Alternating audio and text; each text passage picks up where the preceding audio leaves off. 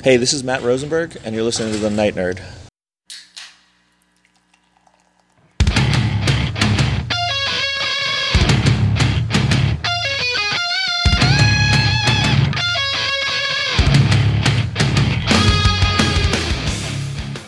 Welcome to the Night Nerd Podcast. I'm your host, Lance. It's Wednesday, so we're going to talk some comic books. All week we've been celebrating flying. Uh, originally, it's because National Aviation Day is this week, but happenstance happened, I guess, however you would say that. And the Microsoft Flight Simulator came out this week also. Uh, They had to do that on purpose, right? But we've looked at some really cool movies that have uh, aviators in them, including The Aviator. And we talked about the long and storied history of Microsoft Flight Simulator. Well, today I wanted to go and look at some of the best pilots in comic books. Now, there's a lot. Uh, everybody can fly. But I narrowed it down to my top three Marvel and my top three DC. Just because, you know, it just, why not? Um, there, this was harder than I thought it was going to be. Like, spoilers, Cyclops isn't on this list. And Cyclops is a great pilot. But you know, is what it is. Um, yeah.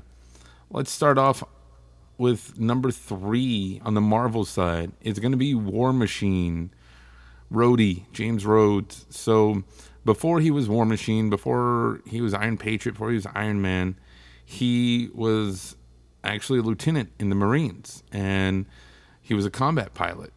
Well, he ended up after his helicopter was shot down behind enemy lines, he was um, stranded in the jungle, and that's when he met Tony Stark and stuff. But reason he made this list is because not only was he an amazing marine pilot, you know, that we've seen in flashbacks and stuff, but he's been able to handle both the Iron Man, Iron, pa- well, I guess the Iron Man, the Iron Patriot, and the War Machine armor, which we've, you know from what we've seen, he took to him faster than Tony did. You know, um, it, it just his innate sense of flight, like, just really shines through, and he does a really cool job. So it's it's neat. Over on the DC side of things, we have the Negative Man, who is Larry Trainor. Um, if you watch Doom Patrol, you know all about Negative Man or well, as much as they've given away. If not, Negative Man has been around since the 60s. Actually, predates the X Men by, yeah, that's a whole nother story about Doom Patrol predating the X Men. But he was, again, a pilot, and he was uh, flying a test plane and drove through a radioactive cloud, a radioactive field, and he it gave him this weird power to release like a negative energy version of himself, and so he has to wear these special radioactive proof bandages and all the all this stuff. Um, it's the '60s, you know, radiation and it made everything the way it is. But we even on the Doom Patrol show, we've seen him be an awesome pilot. Yeah, he crashed, but being a test pilot and stuff, that was you know the job. Like before there were astronauts, test pilots were some of the most well respected and adored people in the world. And that's why a lot of them were ones that became astronauts. So, you know, the fact that he did that and flew through the radiation storm uh, just is really, really neat.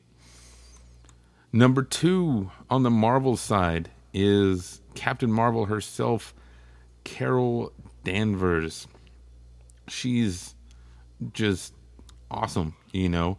Um, and we really saw in in her movie with MCU, you know, she was a officer in the Air Force, and in the movie she did test pilot also because that's the only way women could fly um, and and stuff.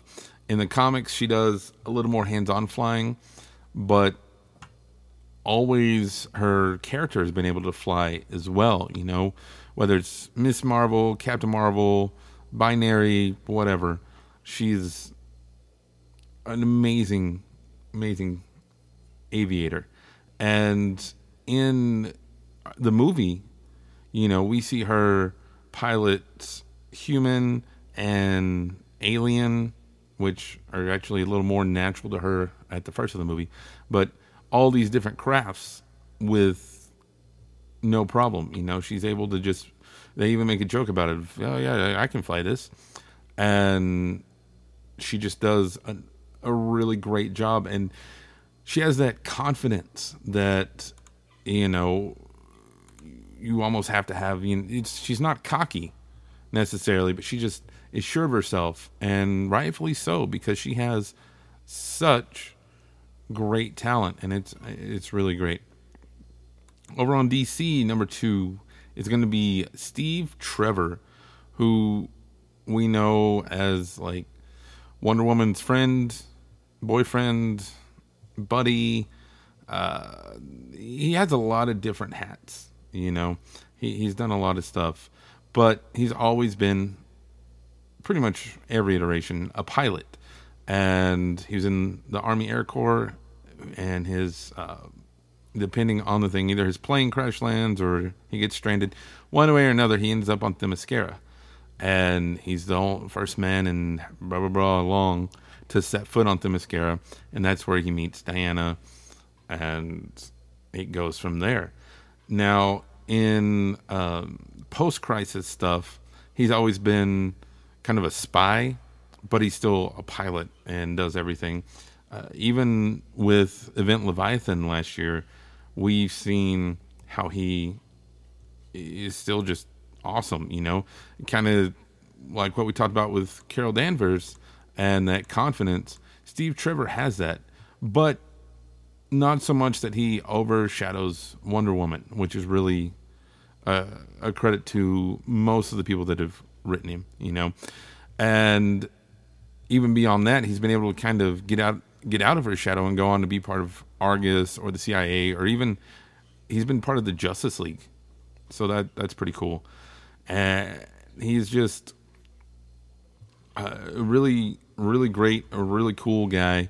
Somebody who I feel, you know, when you talk Wonder Woman, they're like, "Oh yeah, Steve Trevor. That's her boyfriend." Well, not not always.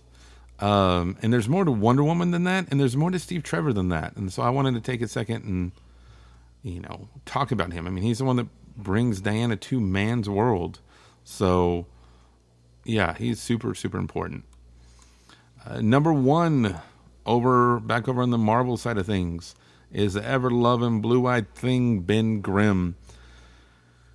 When we first met him, he was flying through a radiation, like I said, people always flying through radiation storms and stuff. Um, it just happens. He was a test pilot for the Marines during World War II. Kind of going off of the original story there. You know, it's been updated and stuff. But he also went to school, and this is something I think people skim over. Um, in the 616 universe, he was in college and going to classes with Reed Richards and Victor Von Doom. So he's super smart. Everybody thinks he's just the big dumb lug, the jock. No, like he's really smart, and they've actually established that he has multiple degrees in engineering. Um, so that's yeah. So he flies them through the cosmic storm, and that's how they get their powers. And depending on what camp you're in, that's either Reed's fault or Doom's fault. But Ben Grimm made the best of it. Well, he got the worst of it because he turned into the thing, a giant rock guy. Uh, and the reason he's number one on the list is because even though he mutated, I mean, now he only has like three fingers and a thumb and rocks and he can't feel anything. He's still a great pilot. He pilots all the Fantastic Four things, uh, regular airplanes. I mean, he's always saving the day and always doing something. Uh, and a lot of times it involves flying. I mean, a lot of times involves clobbering, let's be honest. But he also, you know, I, I think giving his adaptation in the situation and his handling of the original situation, you know, they landed and crashed, anything you can walk away from. but nobody died. And that's really, really impressive. Our number one over in the DC side, and I wanted to do it in this order because, in my mind, he is the number one pilot in comics, is Hal Jordan, the Green Lantern. He, again, was a test pilot. I mean, you're seeing a motif here. You're seeing what happens, a pattern, because test pilots are so fearless. And what does it take to be a Green Lantern? To be fearless and to have great willpower. And a lot of times we've seen Hal just do amazing things, and especially in his stories. And I know I preach on it because it's one of the best comics ever written, but New Frontier it shows an amazing job of that. Even the film Justice League New Frontier, when they adapted it in animation, it's just awesome. You know, you see him just not have a care and just go, and it, yeah, that that is something that Hal always has. That fearlessness and that willpower. He's been able to recreate the Green Lantern Corps from his own will, uh, recreate wings or rings. Sorry, mm, got flight on the brain by his own will. You've seen so many cool things that he's done with, you know, based solely on being fearless. And I, I think that's pretty cool. Now, we don't talk about the Ryan Reynolds movie, obviously, um, just because it's. But every other time we've seen Hal Jordan has been awesome. I wish Nathan Fillion would have gotten a chance when he was a little bit younger to play a live action Hal Jordan, just because when I think Hal Jordan, like I think Nathan Fillion, and it would be really cool. But yeah, there you have it. There are some of my favorite pilots in comics. Let me know what are some of yours. You can let me know in the comments below here on SoundCloud or on social media Facebook, Twitter, Instagram.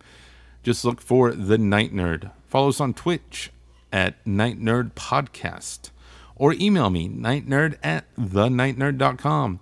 But otherwise, that's going to do it for us today. Again, my name is Lance. Thank you all so much for listening, and we will see you next time.